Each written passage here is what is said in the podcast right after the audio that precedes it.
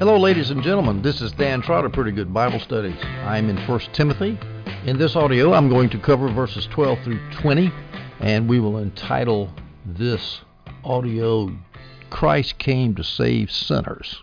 Now, there's a little warning against false teaching at Ephesus to Timothy because that is the basic theme of Paul's letters to Timothy is to deal with heretics.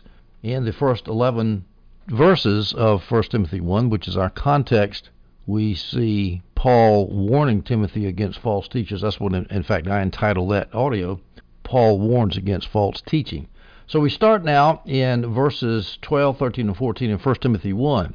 Paul says this I give thanks to Christ Jesus our Lord, who has strengthened me, because he considered me faithful, appointing me to the ministry. One who was formerly a blasphemer, a persecutor, and an arrogant man. But I received mercy because I acted out of ignorance and unbelief. And the grace of our Lord overflowed along with the faith and love that are in Christ Jesus. Now, Paul says, I give thanks to Christ Jesus our Lord in verse 12, who has strengthened me. Anybody that wants to go into the ministry, you better be strengthened first because it's a minefield out there. It's a war out there. If the devil doesn't come after you, your flesh will come after you. Your fellow Christians might come after you.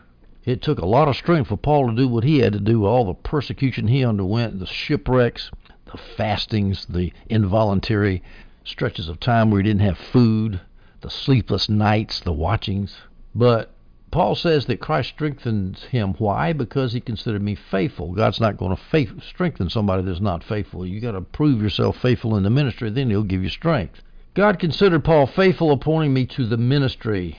Now, that's the ministry. That's the ministry of Christ. He's comparing his ministry with the so called ministry of the false teachers. This is the true ministry. Now, that's a perfectly legitimate phrase, the ministry. But modern day ministers of the gospel have abused this, in my humble opinion. You hear people talk going around saying, the ministry. I'm in the ministry. As if these people were anointed to the high priesthood of Israel. I'm in the ministry. And you, my friend, are a lowly laity, and don't tell me what to do.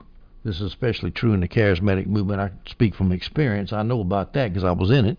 These people are aggravating a clergy laity distinction that does not exist in the Bible. The leaders in the New Testament church were brothers. They were not big shots. But nonetheless, Paul is he's a humble man. He's not going to do that. Ministry just another word for work. He's appointed me to the work. The work of going around evangelizing and starting churches. Verse 13, one who was formerly a blasphemer, a persecutor, and an arrogant man, which of course shows the radical change that Jesus did in him and thus kind of increases his cred, right? Because if God can change somebody like Paul, he can change anybody. Now, Paul says he was formerly a persecutor. I was surprised how many verses actually point that out. I collected them here for you, and I'm going to read them to you. There's six. Acts 7 57 through 58.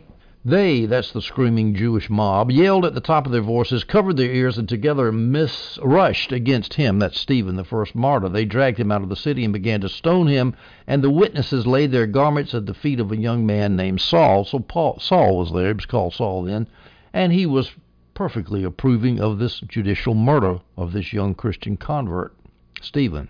Acts 8 3. Saul, however, that's Paul, was ravaging the church he would enter house after house, drag off men and women, and put them in prison. Acts 9 1 and 2. Now Saul was breathing threats and murder against the disciples of the Lord. He went to the high priest and requested letters from him to the synagogues in Damascus, so that if he found any men or women who belonged to the way, he might bring them as prisoners to Jerusalem. So now he was using judicial process to wreak vengeance upon the saints of the Lord. Another verse showing Paul's previous persecution of the, of the churches in Acts 22, verses 3 through 4. He continued, I am a Jew born in Tarsus of Cilicia, but brought up in this city, Jerusalem, educated at the feet of Gamaliel according to the law of our ancestors. I was zealous for God, just as all of you are today. I persecuted this way to the death, arresting and putting both men and women in jail. He didn't spare the women. He persecuted them all the way to the death which means that he would turn them over to the courts and he wanted them to execute a death penalty on them. Now, I know there's a question about whether Jewish courts could do that. I remember reading a big discussion of this on the internet, so I'm not exactly sure what Paul means when he says, I persecuted this way to the death. I've read somewhere that the Roman authorities might have turned over death penalty cases in the case of blasphemy. They wanted to stay out of that, but they would allow to ex- execute for blasphemy. Then I read other places where they they didn't do that. So I'm not sure what Paul meant by this, but let's we can know this. He meant business. He was coming after the church. He said this before the Jerusalem mob after the third journey when he went back to the city. Then we go to Acts 26 9 through 11.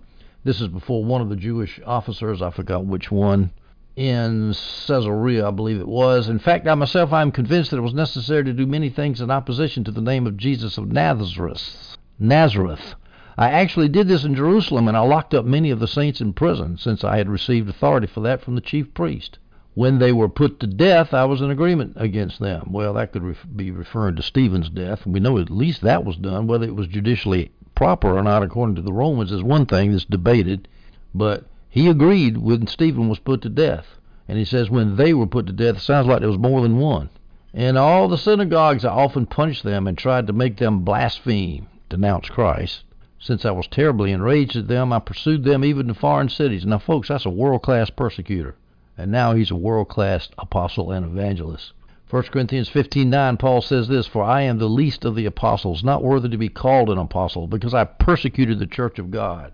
Paul is quite mindful of his checkered past. Philippians 3 5 and 6. Paul says concerning himself, circumcised the eighth day of the nation of Israel, of the tribe of Benjamin, a Hebrew born of Hebrews, regarding the law of Pharisee, regarding zeal, persecuting the church, regarding the righteousness that is in the law, blameless. He was a world class rabbi, a world class Pharisee, a world class persecutor, and full of iniquity up to his eyeballs. He also says in verse 13, and this is in the Holman Christian Study Bible translation, it says he was an arrogant man. Well, that's interesting. That word arrogant is translated a whole bunch of different ways in the English translations. The NIV, the American New American Standard Bible, the Lexham English Bible translate that as violent. Paul says he was a violent man. Then our New Revised Version says that Paul was a man of violence. That seems to be the majority opinion. The ESV and the New King James calls Paul calls himself an insolent man, which is not quite as strong as violent. The KJV says Paul was an injurious man, which, whew, what does that mean? The Young's literal translation says he was an insulting man. So you see, the Greek word, obviously, I don't know what the Greek word is, but it's obviously hard to translate into English. So let's just, just say violent is what he was, or at least arrogant. Arrogant and violent. Apparently, the Greek word has shades of meaning that overlap here. So, arrogant man, violent man. He was a nasty son of a gun. That's what Paul was. But, in verse 13, I received mercy. Why? Because I acted out of ignorance and unbelief. Now that's just God is a, is just in His judgments, just like human judges are, and, and the human law is when somebody acts in ignorance. Ignorance of the law is no excuse, and you're still punished. But the penalty is mitigated by your ignorance, and that's what happened with Paul here. At least it seems to be. I acted out of ignorance and unbelief. He thought he was doing right, but he was wrong. So we have two options here as to what this means when Paul says he was operating out of ignorance the first option is that Paul was trying to extenuate his sin. In other words, trying to mitigate his sin. I guess you would put it that way. As Jamieson Fausset, and Brown puts it, ignorance does not in itself deserve pardon, but it is a less culpable cause of unbelief than pride and willful hardening of oneself against the truth. And that's true. Let's say somebody breaks in your house and it's and it's say it's one of your friends and you accidentally shoot him. Well, you didn't mean to shoot him but you did shoot him, so you're still guilty. But your punishment is you're guilty of a lesser crime than if you'd deliberately gone out and stalked somebody and tried to plug them with premeditated murder. Here's an example of this idea of ignorance. Well, how about when Jesus said, "Father, forgive them, for they don't know what they're doing."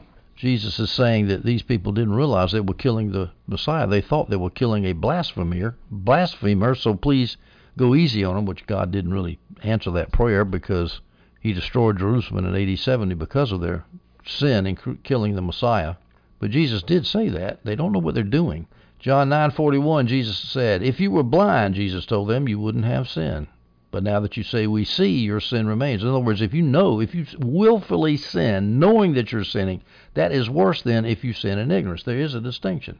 And so Paul here was saying that he, he's he's trying to extenuate, attenuate his sin a little bit by saying, "Hey, you know, I didn't really know what I was doing."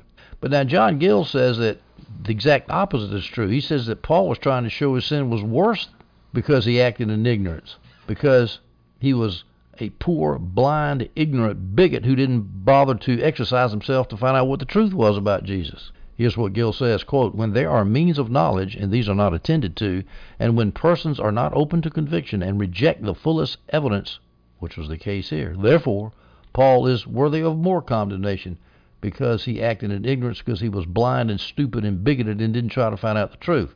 The problem with that is is that Paul says, "But I received mercy because I acted out of ignorance." If Gill was right in, as, in saying that the ignorance was was uh, deserving of harsher punishment, then the then the verse would read like this: "But I received mercy even though I acted out of bigoted ignorance."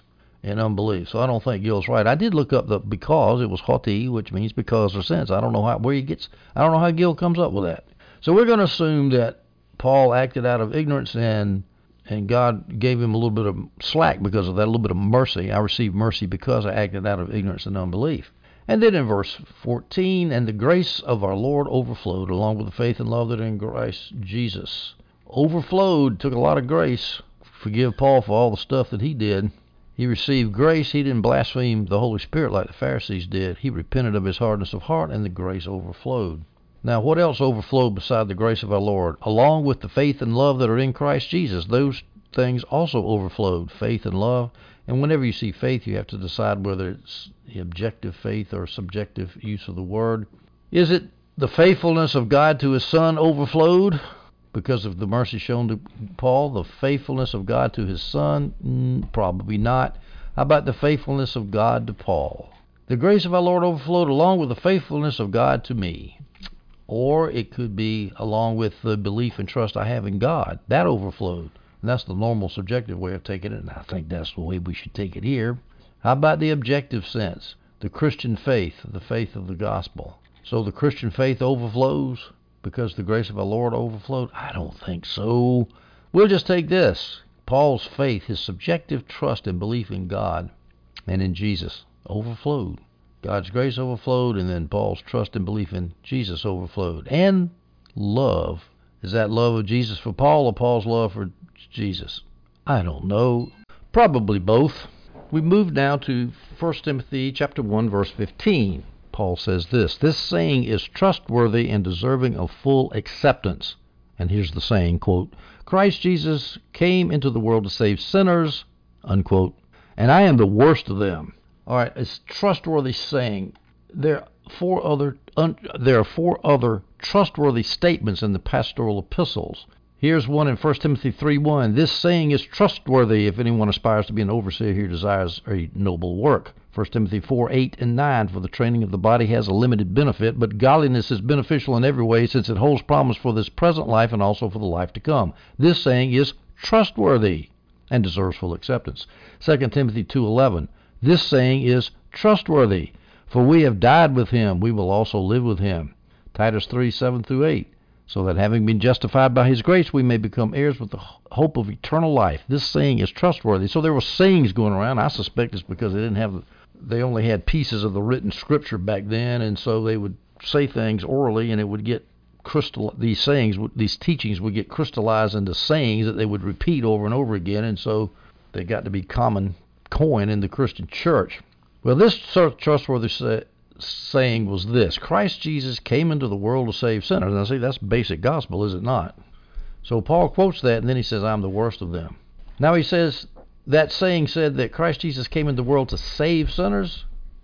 Notice it's to save sinners, not to condemn sinners.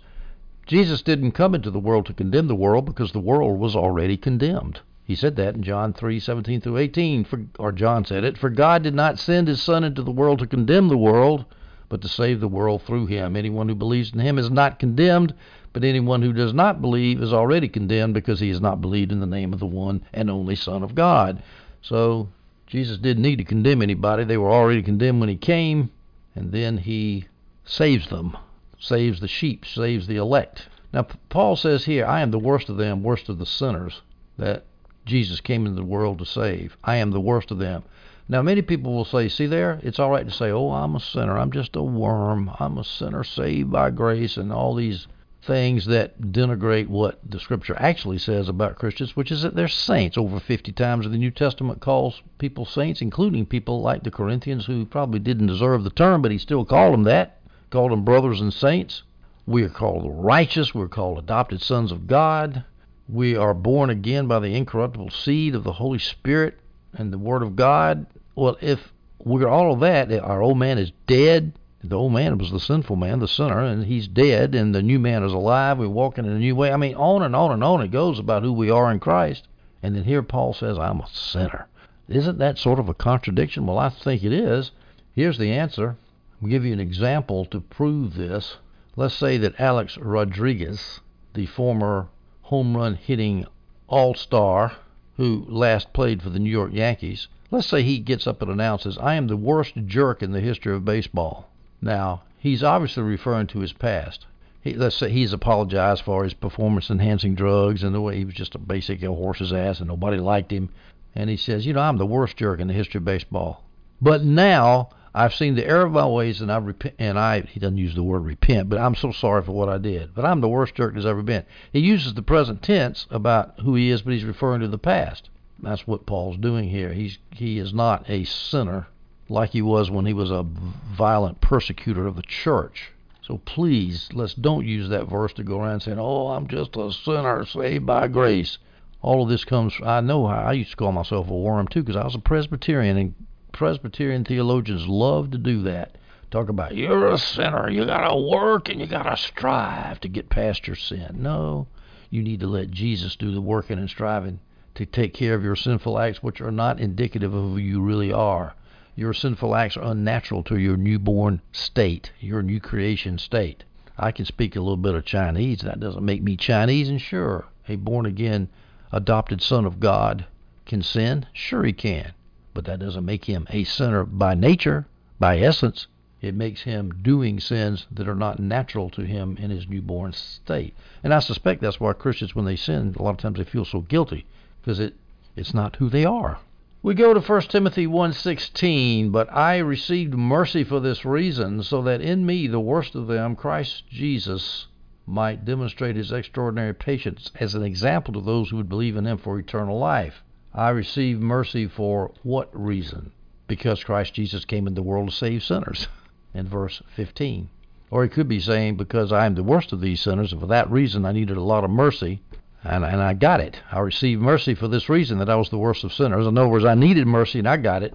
But, or it could be just because Christ Jesus came in the world to save sinners. For that reason, I received mercy. Whatever reason he's talking about, he received mercy so that in me, the worst of them, the worst of sinners, again, he's talking about the past now. He was the worst of sinners in the past.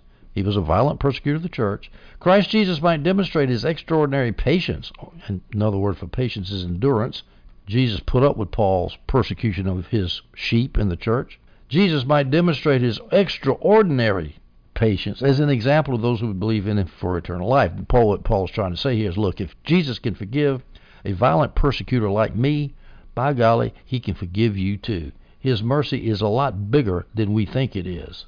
So Paul is being used as an example of God's mercy. Now, this idea of being used as an example is a big concept with Paul and the other apostles. For example, in 1 Corinthians 11:1, Paul says, "Imitate me as I also imitate Christ." Paul is, Paul is saying, "Use me as an example." 1 Peter 5:3, not lording it over those entrusted to you, as Peter writes to certain elders he's writing to. He says, "Be examples to the flock." Hold yourself up as a model, as an example, as a pattern. 2 Thessalonians 3, 6 and 7.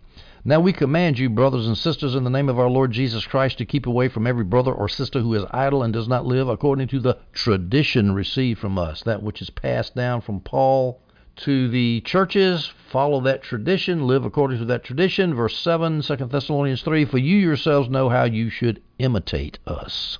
Use Paul as a model, as an example, as a pattern. 2 Thessalonians 3 9. It is not that we don't have the right to support, but we did it, i.e., worked with our hands, to make ourselves an example to you so that you would imitate us. So that's what we should we should model our Christianity before our young converts and before our family. That does more than there is nothing worse than living an ungodly life and talking about how Christian you are. I know a guy that did this for to a young girl, his girlfriend, a young Chinese college student in China, and I got to know that student pretty good because she was my tour guide and translator for a while, and she would tell me about her Christian boyfriend getting drunk, going out, living with her in the same apartment, although they didn't get it on, but they were still, you know, they were in the same apartment. And basically acting like an idiot. And he would have Bible studies every Sunday. Well, what kind of an example is that? And to this day, she's not saved. She finally told me to quit talking to her about the faith. She didn't want to hear it anymore, which is really sad. I'll give you another example. When I was teaching in South Carolina in, in a college, there was I had a, a Christian colleague that was in my department, and he had bought in a, uh, a small apartment building, and he was renting it out.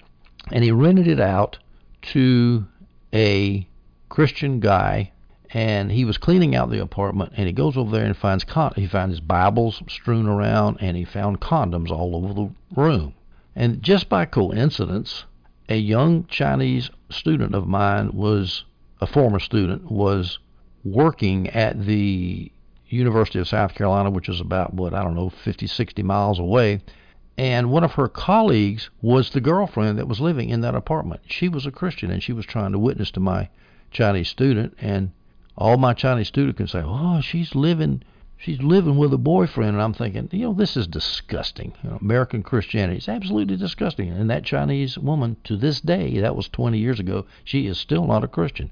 You know, you give people examples like that, negative role models, you will cause people to stumble, and it's better that you have a millstone around your neck and be thrown into the ocean. You ain't going to tread water with a millstone around your neck. And Christians who go out and live like hell and then try to take their Bible and witness to people ought to be ashamed of themselves. Well, as negative examples are bad, positive examples are good. You live a godly life, and people will respect that. I remember one time in China, somebody I forgot who it was said they wanted to be married like my wife and I, and I said, well, I didn't know, you know, I didn't notice what they were talking. I didn't know what they were talking about. We were just living our normal lives. And she said we we wanted a happy marriage. Now they had they you know in China there's so many unhappy marriages, unhappy.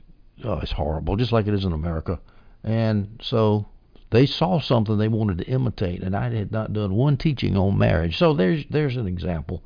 You got to show examples to people. 1 Timothy 1:17 Paul continues, "Now to the King eternal, immortal, invisible, the only God, be honor and glory forever and ever. Amen." Now the king here is God, it's not Jesus because in the verse Paul mentions the only God. This by the way is probably some kind of a saying that was going through the church too. It doesn't say it is, but it sounds like it. Maybe not. I don't know. Now to the king God eternal. That means there is never a time when he was not, there never will be a time when he is not. He always existed. He existed before time, during time, and after time, if indeed time stops. There's a debate about that in the future state, whether time still keeps going on. How can you have motion if there's no time? I don't know. But God is forever. He is immortal. That means he never dies. He's invisible. The idea that God is invisible, of course, cuts mightily against paganism because pagans love to have visible idols so they can look at, so they can worship. But our God is invisible. Here's some scriptures. 1 Timothy 6:16, the only one who has immortality, dwelling in unapproachable light, no one has seen him or can see him. To him be honor and eternal might. Amen. Here's another scripture in Exodus 33:20, but he answered, "You cannot see my face." This is God answering. "You cannot see my face, for no one can see me and live." John 1:18. No one has ever seen God. Colossians 1:15, he is the image of the invisible God. Hebrews 11:27 by faith he left Egypt behind that's Abraham not being afraid of the king's anger for Moses persevered at, I'm sorry not Abraham it's Moses for Moses persevered as one who sees him who is invisible. So our God is the invisible God. He's not a God you can see. That's why Jesus had to come. So if you want to see what God's like, look at Jesus. Be honor and glory forever and ever. Amen. Well, before we get there, let's look at this phrase, the only God. Romans 16:27 says this, to the only wise God through Jesus Christ to him be the glory forever. Amen. The wise is left out here in our version Holman Christian Study Bible. However, some manuscripts have it here it's it's definitely in Romans 16:27, but here in 1 Timothy 1:17, it's not in every manuscript. Let me give you a quote from Barnes: "The word wise is missing in many manuscripts, and in some editions of the New Testament it is not easy to determine as to the genuineness of the reading. The sense is not materially affected, whichever view be adopted. So, in other words, it doesn't really matter because God is wise, and we can go to Romans 16 to prove that He's wise. That's a minor point. He's the only God, which means that idolatry is precluded from our worship of Him as Christians. We're not polytheist. To this God be honor and glory forever and ever. Amen. The excellent, splendid, effulgent characteristics of God are displayed to the universe. That's my saying here. That's how I would categorize that. One other comment about the only God is that God the Father, the first person of the Trinity, or is that God the Trinity? God the Father, God the Son, and God the Holy Spirit? Well, it's not clear here.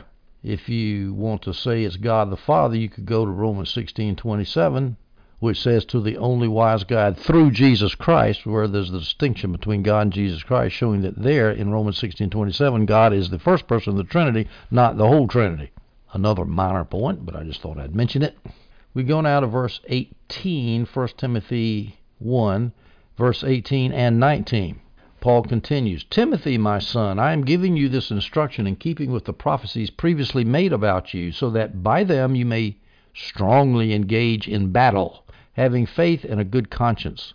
Some have rejected these and have suffered the shipwreck of their faith. Now, Timothy has spent the first 17 verses showing himself as an example to Timothy. He's talked about how he was a horrible persecutor of the church and how God showed him grace and so forth. Now he turns to his main point, which is Timothy's instruction. He instruction he instructs him as a son. So before giving didactic instructions, he gives his example first. And again, the best teaching always presents an example or model for students to follow. Teaching is not mere academic transmission of knowledge. Paul refers to Timothy, his son. This is probably a reference to the fact that Paul had converted Timothy. The commentator Maclaren says Timothy seems to have been converted on Paul's first visit. That's when he picked him up in picked him up in Lystra on the second journey. I don't know what Maclaren means by his first visit. I don't have the context there, but anyway, my point about quoting Maclaren here is that he says Timothy seems to have been converted, which means that we don't know for sure that Paul converted Timothy, but he calls him my son here, and so that tends to make you think that he is Paul's convert. At any rate, whether he's his convert or not, he was very, very close to Paul. He was younger than Paul, and he and Timothy was with him second journey, third journey, back to Jerusalem, back to Rome, after Rome, back to Ephesus. He was with Paul constantly. Now, Paul said, Timothy, my son, I'm giving you this instruction. What instruction? He was referring to instructions Paul had previously given in chapter 1 here of the letter.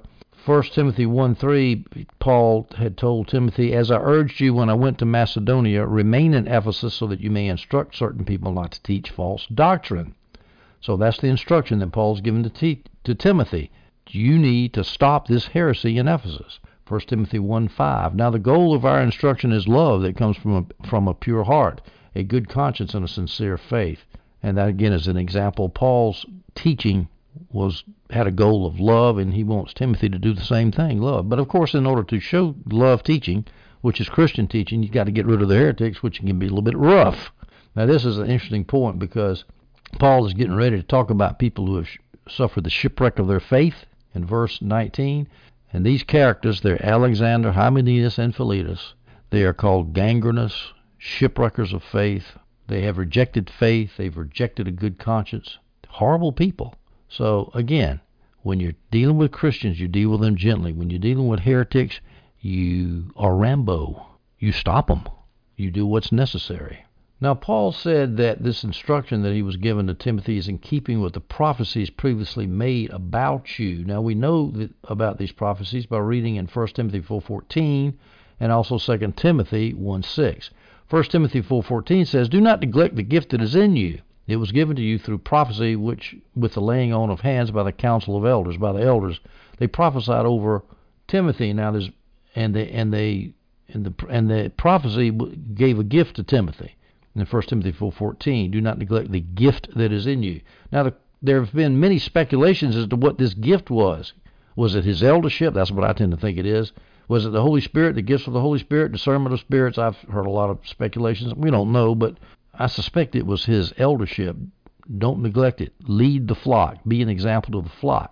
2 Timothy 1 6, Paul says this, Therefore I remind you, Timothy, to keep ablaze the gift of God that is in you through the laying on of my hands. So Paul had laid hands on Timothy. That could be baptism of the Holy Spirit. It could be eldership. We don't know. It's also not sure where those who those who gave those prophecies and and what was their nature because it just said the verse just says prophecies previously made about you. It doesn't say who gave the prophecies. Well, here's some options as to what those prophecies were. Here's John Gill's first shot at it. The testimony, good report that those at Lystra and Iconium made about Timothy. That's non supernatural. That's just good reputation. That doesn't sound like prophecy to me, folks, so I think that's nuts. Second option, supernatural prophets. In other words, the First Corinthians 14 prophets where I, I desire that you all prophesy, and when you prophesy, one does not prophesy on top of another, and when you prophesy, let the others prophets judge, and all that stuff in 1 Corinthians 14, where Paul says desire prophecy. That's probably the type of prophecy that prophesied over Timothy. Who knows what the prophecy was, but there was a gift given to Timothy.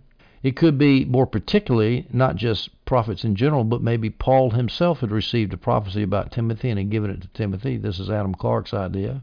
Now, here's a non supernatural option, which I don't agree with. Paul's previous natural advice and direction and exhortation that Paul had given Timothy, that's not prophecy. Well, the way people come up with this is they look at 1 Corinthians 14:3 says this, but the person who prophesies speak to people for edification, speaks to people for edification, encouragement, and consolation. Well, prophecy does do that, but that doesn't mean that that covers all the whole range of edification, encouragement, and consolation. Teaching does the same thing, but teaching is not prophecy. Or if I just go up and exhort somebody and encourage them, that does the same thing, but that's not prophecy. So I think that's pretty nutty too. So it's either Paul or some other prophets have prophesied about Timothy, and Paul wants him to hang on to that.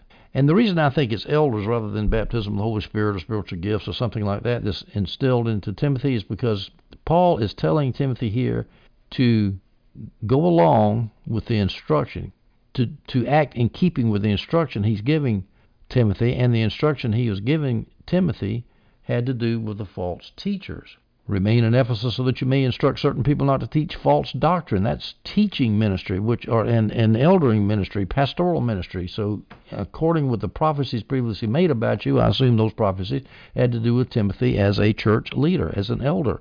So, he's saying, do what you're supposed to do, get rid of the heretics, strongly engage in battle. Now, I like that translation in the Holman Christian Study Bible because the other translations that you hear all the time is fight the good fight. Well, after a while, you don't. The NIV has that well, fight the good fight, what does that mean? Well, in particular, it's fighting a battle against heretics in a church. That's what the good fight was. And we just completely strip the context out and just say we got to fight in general. Well, which is okay. It's not the end of the world, but it's, it's kind of harmless error. But still, Paul is telling them to engage, telling Timothy to engage in battle against the heretics that are threatening to destroy the church at Ephesus. When Paul tells Timothy to engage in battle, it just to strongly engage in battle. It just reminds one of the fact that Christians are constantly in a war. It never stops. It will never stop till the day you die. However, now we're supposed to be victorious in that battle. That's the good news. But just don't think you can just put it on autopilot and everything's going to be all right. No, as soon as you put it on autopilot, the devil's going to say, "Oop, here's somebody I'm going to whack." Now, it doesn't mean that we can't have R and R every now and then. Sometimes you do need R and R things go along well, you're not really engaged in a battle, but sooner or later you got to get back in the fray. That's just my editorial comment on this. Now, Paul tells Timothy in verse 19 to have faith and a good conscience as he engages strongly in battle. And I would assume that means that he needs to have trust, have faith in God, and he has to have a good conscience when he's fighting the battle. And he's making a hint that the people that Timothy is fighting don't have faith and they don't have a good conscience. These people don't trust in God, and they are doing it from evil motives either seduced by the devil or openly in cahoots with the devil, but they're trying to destroy the Christian's faith. Some have rejected these. Rejected what? Faith. They've rejected faith, they've rejected a good conscience, and they have suffered the shipwreck of their faith. So their faith has been shipwrecked. Now we're going to look at what this heresy is in just a minute, but first of all, let's look at the Arminian Calvinist controversy here. The shipwreck of their faith. Oh, you might think. Arminians might think, see there, it's possible to lose your salvation because some have rejected faith and have suffered the shipwreck of their faith. That's clear, is it not? They've lost their salvation. Well, here's what John Gill, the obstreperous Calvinist, he's Calvinist to his eyeballs. Many people accuse him of being hyper Calvinist. I don't know whether that's true or not. Here's what he said well, Paul was shipwrecked three times, he never died. Which is a great response, you know. Paul shipwrecked three times. Did he die? A Christian can have their faith shipwrecked. How many people you know, Christians, that just make stupid decisions and they ruin their life and they're punished? They're chastised by God because God has set up a certain moral order in the universe and in society. And when you go out and commit adultery or whatever other stupid, sinful thing a Christian might do, it doesn't mean they lose their salvation. It means that their life's going to be hell on earth. Their life is shipwrecked. This is not a case to prove the. Um, this is not a verse to prove the Arminian case. Now, when Paul says in verse 18 that these people have rejected these, or verse 19, I'm sorry, Paul tells Timothy to have faith. Whenever you see faith, you have to see is it subjective or objective. Paul says that Timothy needs to have the grace of faith. He needs to have a subjective belief in God. Or the other option is that is uh, the objective definition of faith, which is the doctrines of the Christian faith, so that the verse would read like this Timothy, you need to have the Christian faith. Well, that doesn't make sense to me. I would say it means having a subjective faith, a subjective trust in Jesus. Now, the word faith is used again here in verse 19. Some have rejected these, rejected faith, and rejected a good conscience, and have suffered the shipwreck of their faith. Now, is that their subjective belief in God? I think so. However, Adam Clarke, Jamieson Fausset, and Brown seem to think it's objective. It means they have suffered the shipwreck of the Christian faith in their life. Well, okay. However, you want to take that, it doesn't matter. The point is they're shipwrecked. Now, in verse 20, and we'll finish up the chapter here, Paul mentions two of these faith shipwrecked people, these people who have rejected faith and a good conscience. He mentions two of them. Hymenaeus and Alexander are among them. Among whom? Among those who have rejected faith and a good conscience, and among those who have shipwrecked their faith. Hymenaeus and Alexander are among them, and I have delivered them to Satan, so they may be taught not to blaspheme. Now Hymenaeus is mentioned also in 2 Timothy chapter 2 verse 17. Paul says this, and their word was spread like gangrene. Hymenaeus and Philetus are among them. Now this assumes that Hymenaeus are the same people, and I assume they are in 1st and 2nd Timothy. So in 1st Timothy we have two heretics, Hymenaeus and Alexander. In 2 Timothy, we have two heretics, Hymenaeus and Philetus. You put them all together, you got Hymenaeus, Alexander, and Philetus are named heretics who are extremely dangerous. Assuming that Hymenaeus is the same person, by the way, Jamieson Fausset Brown says that's very easy to assume, and it is easy to assume. Now, who is this Alexander? He could possibly be Alexander the coppersmith that Paul mentions in 2 Timothy 4:14, Alexander the coppersmith did great harm to me. The Lord will repay him according to his works. Ooh. Paul saying that God's going to wreak judgment on one of Paul's enemies? Paul was very confident about God's judgment of evil and this Alexander the coppersmith, we're not sure, but it's possibly the Jew who was put forward by the Jews in the riot at Ephesus on the third journey. In Acts 19:33, we read this: Then some of the crowd gave Alexander advice when the Jews pushed him to the front. So motioning with his hand, Alexander wanted to make his defense to the people. Well, whoever this Alexander was, he was a faith shipwrecker. We're going to talk about what their heresy was in just a minute. Paul says that these guys Hymenaeus and Alexander are to be delivered to Satan. Now, we have some options as to what that means. Could it be excommunication? Gill denies that, and I don't blame him. I deny it too, because only a church can do this. And where's Paul? He's in prison. How's Paul going to excommunicate somebody when he's in prison? We see that excommunication belongs to is a prerogative of a local church. 1 Corinthians 5 5. Turn that one over to Satan for the destruction of the flesh, so that his spirit may be saved in the day of the Lord. Paul was telling the Corinthian church to turn the man sleeping with a stepmother over to Satan. So it could be excommunication. John Gill posits a special apostolic power through which Paul excommunicated Hymenaeus and Alexander by turning them over to Satan. Well, that's speculative. I don't believe it. This is my view of it. He mentally determines that they are of Satan and he tells everybody about it. That's what he means by delivering them over to Satan. He says, I pronounce, because of my authority, my moral and spiritual authority, not by his ecclesiastical authority. I declare that these people are of the devil, and Timothy, you need to proceed accordingly. Again, Paul was in jail at Rome. He couldn't physically or ecclesiastically do anything, so it has to be a moral type of delivering over to Satan, a moral authority, exemplary type, handing these two heretics to Satan. And he says that when these heretics are delivered to Satan, the purpose was so that they would be taught not to blaspheme. Ooh, now that's how you like to have the devil for your teacher. And Jesus, Paul says right here to Timothy, yeah, you can you can have the devil to teach you. They're going to be saying, "Oh my gosh, I'm sorry we taught that bad doctrine," and they were taught not to blaspheme. What they were teaching was blasphemous. So that's another thing. Let me let me put together all the things that Hymenaeus, Alexander, and Philetus in Second Timothy. This is what they were doing. They were gangrenous. Their talk was spreading like gangrene. They rejected faith. They rejected good conscience. They were blasphemers. They were shipwreckers of the faith. Bad guys. Well, what were they teaching? What were they teaching to call out such opprobrium from Paul? Well, they were denying the resurrection of the dead. As John Gill says, we look at 2 Timothy 2 17 through 18, and this is how we know that. And their word will spread like gangrene. Hymenaeus and Philetus are among them. They have deviated from the truth, saying that the resurrection has already taken place, and are overturning the faith of some. So Paul considered denying the resurrection of the dead as blasphemous, and these people were doing it. Now, hyperpreterist heretics today, of whom I've had an unfortunate run in with about 10 years ago, they almost wrecked a good friend of mine's church. They said all kind of nasty things about me. They sent doctored tapes and emails saying how associates of mine at conferences had denounced me from the pulpit. I could hear the click, psh, hiss as the ham-handed editing took place. They wrote nasty articles about me on the internet. I mean, these people, they mean business. They're sometimes called neo-Hymenaeans because they believe that the resurrection had already taken place, and their their heresy is very subtle, and it takes a lot of studying to deal with it. And they've got a grain of truth. I'm an Orthodox preterist myself, but they carry it too far, and they say that the resurrection it took place in AD 70. This, of course, could not mean 80.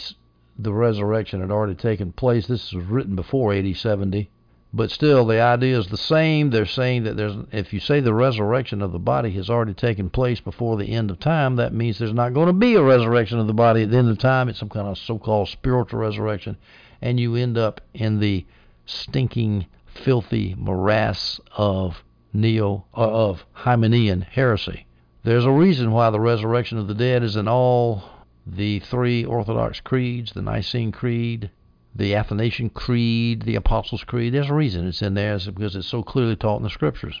If you don't like creeds, well then read the Bible.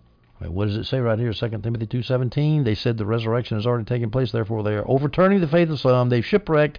Their word is spreading like gangrene. I mean, how, how much clearer can it be? You don't deny the resurrection of the dead if you don't want to be called a blasphemer.